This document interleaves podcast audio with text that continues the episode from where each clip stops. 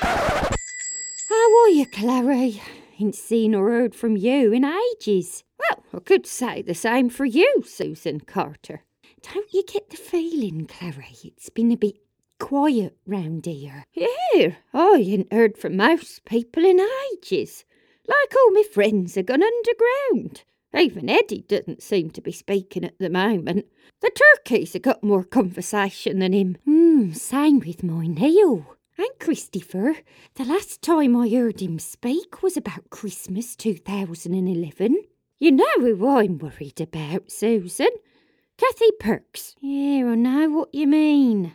You don't suppose she's gone quiet for good? Oh, don't say that, Clarrie. Well, it happens.